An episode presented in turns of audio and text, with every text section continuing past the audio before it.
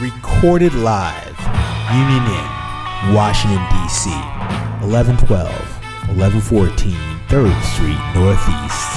We are steps to NoMa Gallaudet Metro. Nice brisk walk to Union Station. And a leisurely jog to the Capitol, Capitol Hill. I am the illustrious Innkeeper Freddy, host extraordinaire.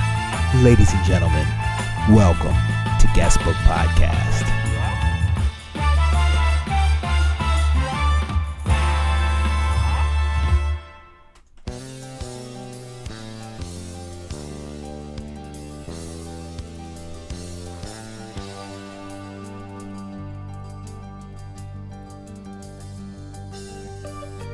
Guestbook Podcast, ladies and gentlemen.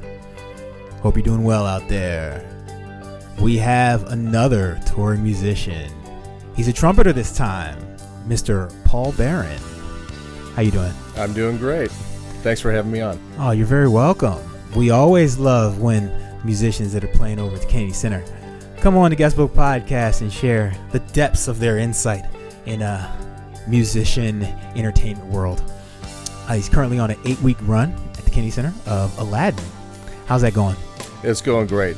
Fantastic crowds, and uh, we're having a blast. Now, how long has the whole run of Aladdin been? Um, we're coming on two years. Wow. Uh, September 13th will be my two year anniversary, and it played for about six months prior to that. Oh, wow. Yeah. Okay. And I believe your DC run here is one of your longest runs in a city, right? It is, yeah. We, we've had uh, two and a half months, uh, a little bit longer in San Francisco, three months in LA, but everything has been less than two two months mostly. Okay. So everything from three weeks till about uh, five weeks is typical. Okay, good. So it's good you get at least three weeks because I believe when Rich was here and he was playing Hello Dolly, he was saying that there were some tours to where it was just they were just there for a week, Right. and those week turnarounds can be kind of tough. They can be, yeah. I, I did Spamalot where we had a stretch of, I think, 24 one week stops. Ooh.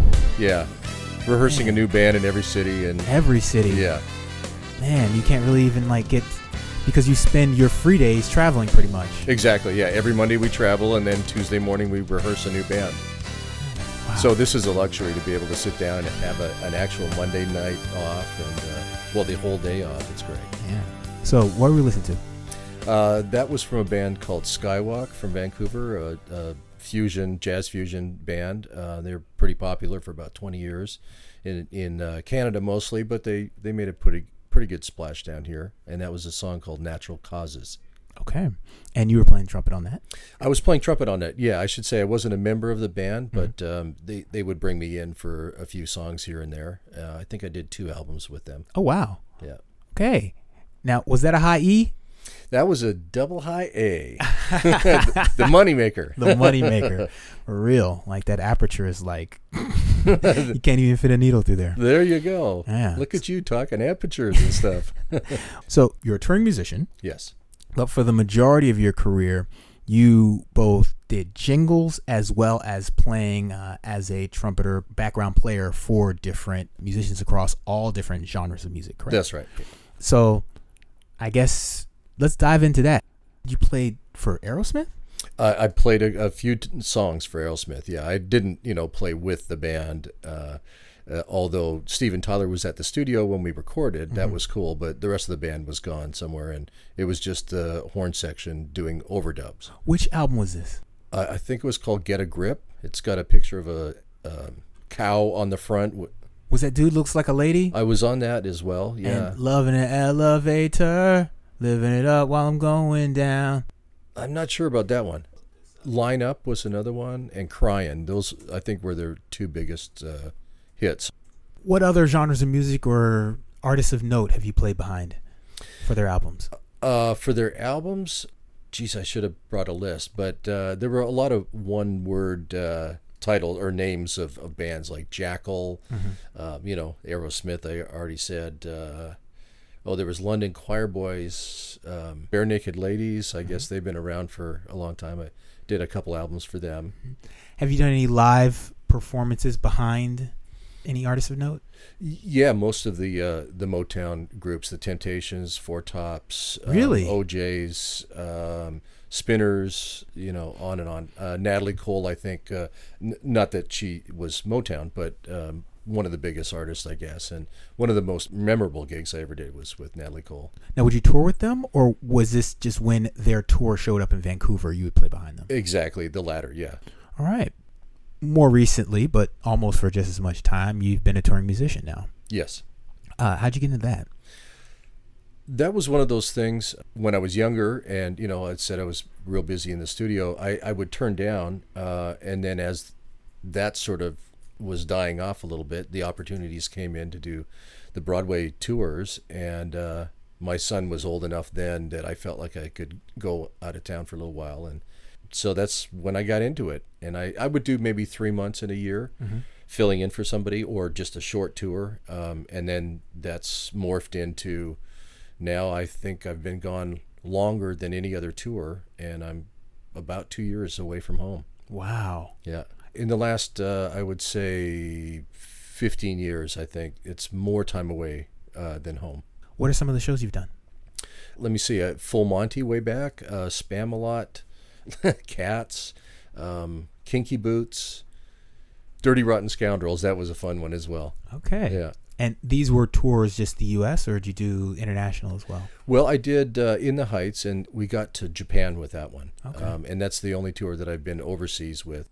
And then most of the other tours, uh, I have gone just across the border into Canada. So we'll do Toronto, Vancouver, Edmonton, Calgary, Montreal. Those are about the main stops in Canada.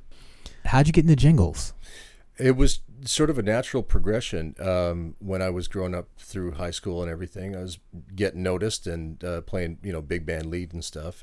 I, I always listened to the horn bands, Tower Power and Earth, Wind and Fire and uh, Blood, Sweat and Tears, all that kind of stuff. Um, so I, I kind of had this style. I enjoyed it and I listened to it and I played it. And uh, so the natural progression was when they needed more commercial type players that could play straight eighth notes and the real syncopated stuff.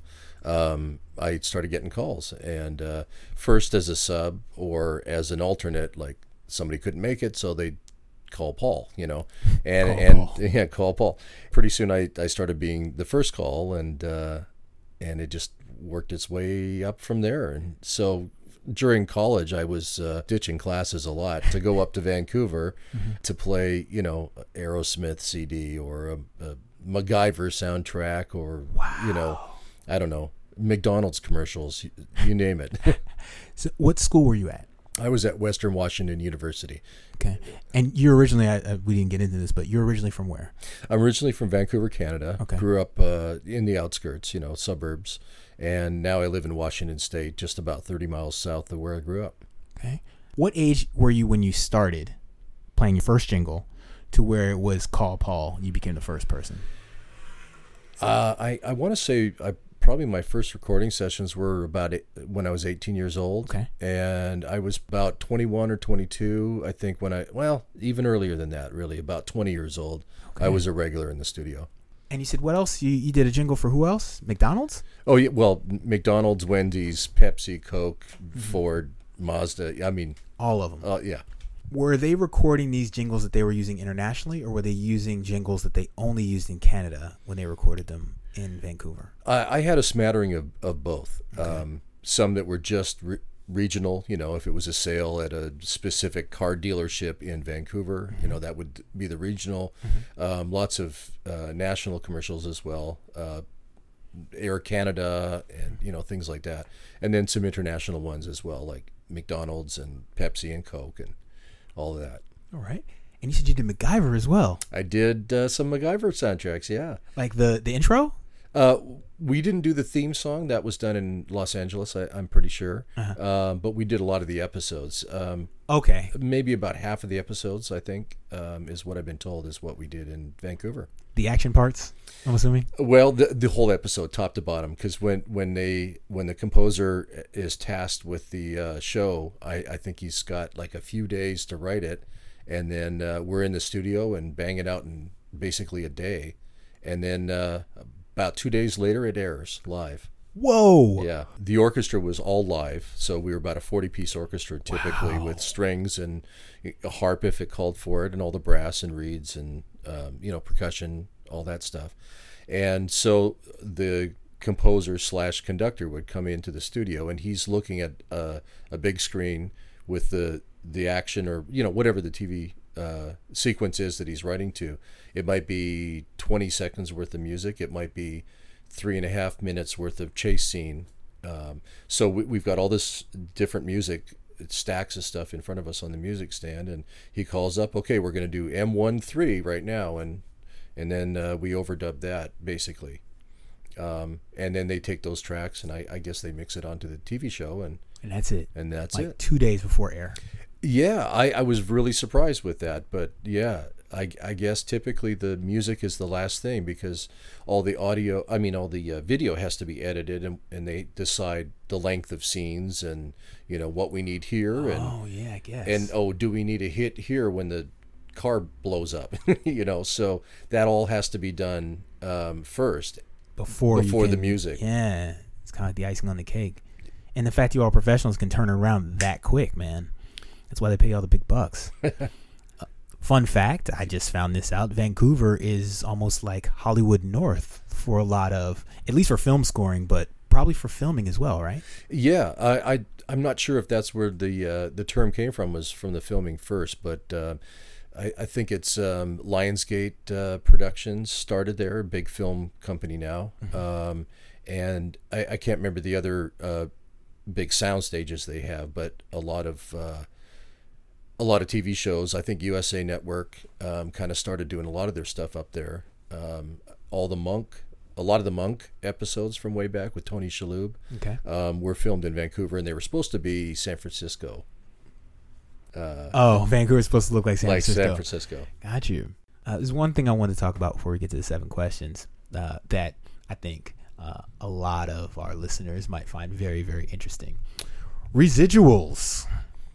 So, First, let's explain what residuals are for a musician. Okay, uh, residuals are payments to us for playing on jingles or TV shows or you know things like that, and they're like a profit sharing. You know, if if if the product makes money, mm-hmm. then you keep getting paid for it. But for jingles, it's also a reuse, in that typically they're they're allowed to use 13 weeks of the jingle unlimited use in the 13 weeks. From the moment you finish recording or from the first time it's used? I think it's from the first time it's used. Okay. Yeah. So they, they can use it for 13 weeks. If they need or want to use it beyond that, then they have to pay a reuse fee, which is basically paying for the whole studio session again. And then they have another 13 weeks. So some jingles can last years. I've done some TV theme songs that have lasted 13 or 14 years and this is regardless of whether or not you own the actual thing that's being played. Right. Because pub- that would be publishing. That would be publishing, yeah. So I, I don't own the publishing rights to anything except for my book, and we can talk about that later. But as far as the, the jingles, no, I, I'm just a trumpet player for hire, but it's all union contracts, and so it's all tracked through the union and yeah. all that. So it's like you own the sound that was provided. I, I, suppose that's a way to look at it. Yeah, in a sense, they they're they're leasing it or renting it yeah, or, exactly. or buying it for a period of time. How does that work with respect to countries? Is it a 13 week use anywhere in the world, or is it 13 week use for just this country? And if they decide to use it in another country, there's another fee that needs to be paid. Every country, uh, maybe they loop in like maybe it's a European market um, is all one entity. I'm not sure mm-hmm. exactly how that works, but basically every country is a, another reuse. So if you're playing in 33 different countries, you, you stand to get a pretty nice uh, residual taste out of that. Yeah, I'm sure.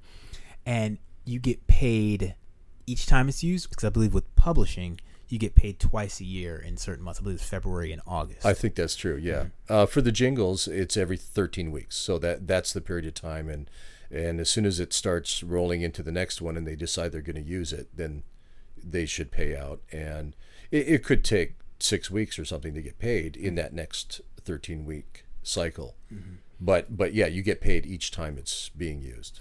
Does the engineer get paid as well?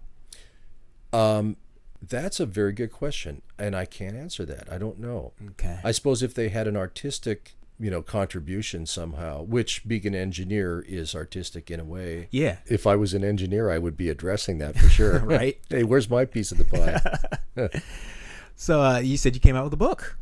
i do i have a book already out uh, Mm-hmm. it came out uh, december of uh, 2016 and i've got another coming out um, it should be out by black friday of this year Okay. What are the two books called? um, the first one is called trumpet voluntarily a holistic guide to maximizing practice through efficiency that's a lot to write down In a nutshell. In a what does uh, Trumpet voluntarily help trumpeters with? Well, it all started because I felt there were so many life lessons uh, in music um, and and generally in, in life as a musician that I didn't learn uh, in college or from other teachers, but learned the hard way and by making a lot of mistakes.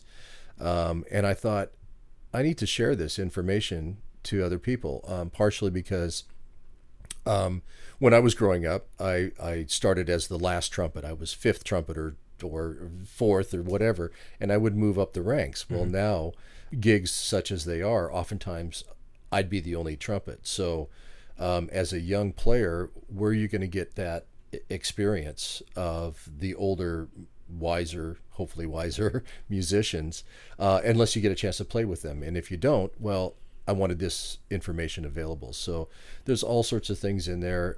How to learn pacing for a show so you don't burn yourself out, you know, because we're playing eight shows a week.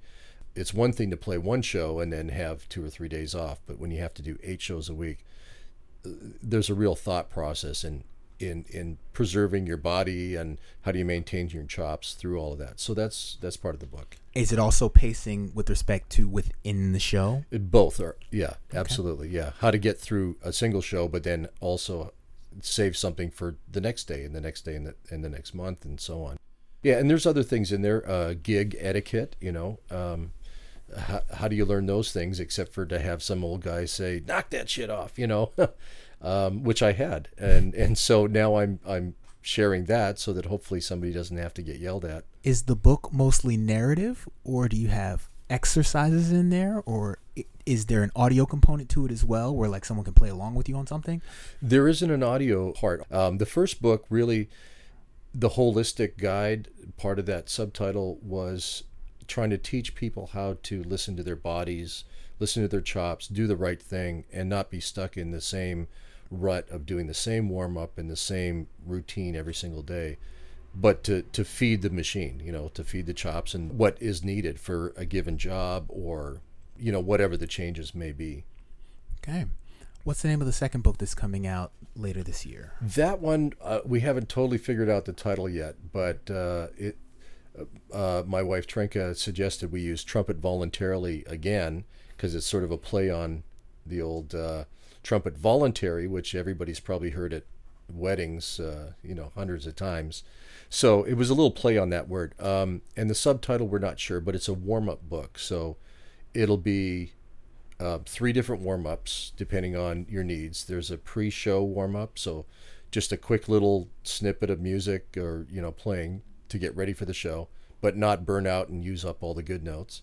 Um, there's the morning after warm up, which is not after a night of partying, but uh, after a hard day's playing the day before, how to get your chops back to feeling good and fresh and wipe the slate clean and and start with uh, you know fresh tools every day. And then the other one is um, uh, it's just a longer warm up. I'm not sure what I've called that, but uh, anyway, there's the pre-show, the morning after, and the the other routine one. So for this book as well as the first book, Mm-hmm. it's just as much narrative as it is playing exercises.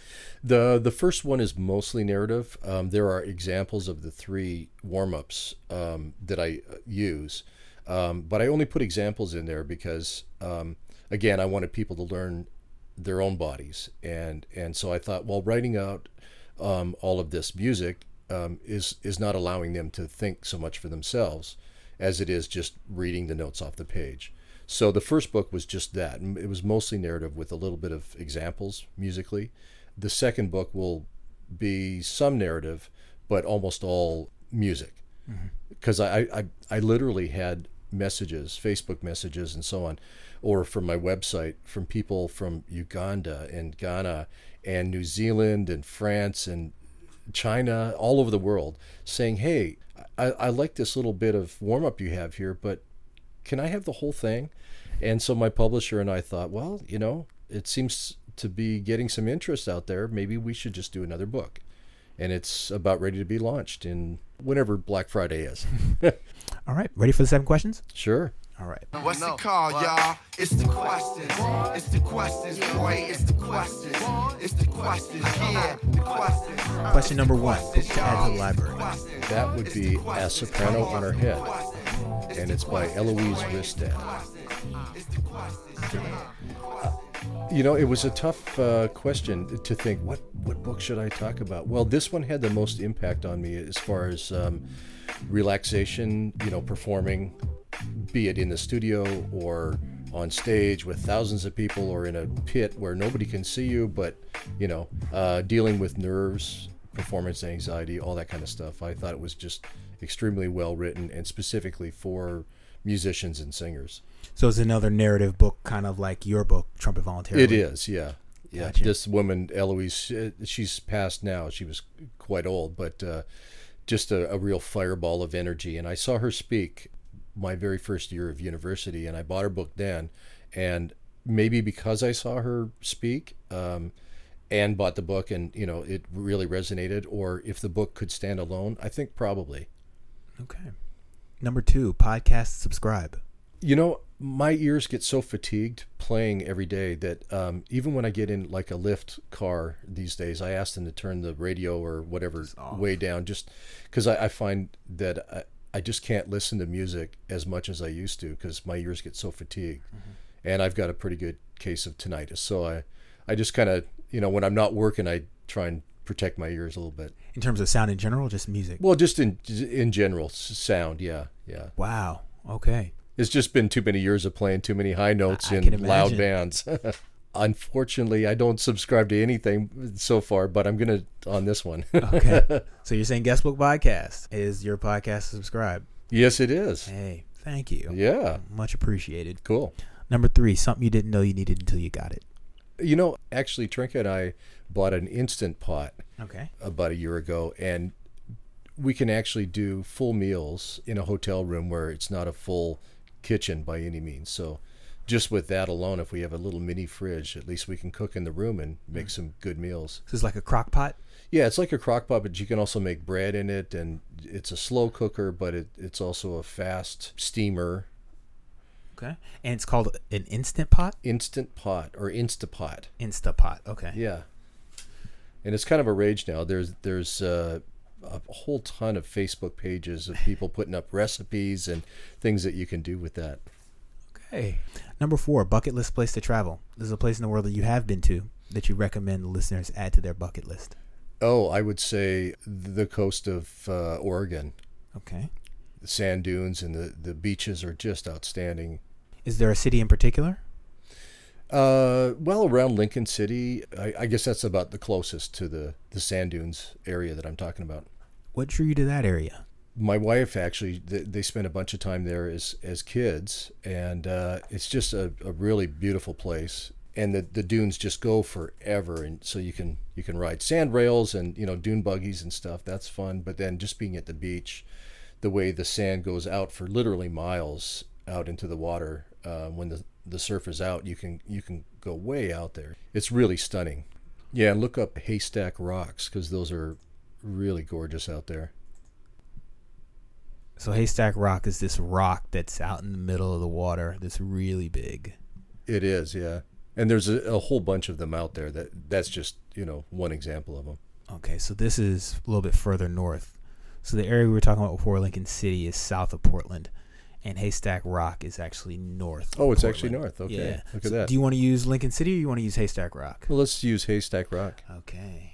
Number five, 50 Mile Detour Restaurant.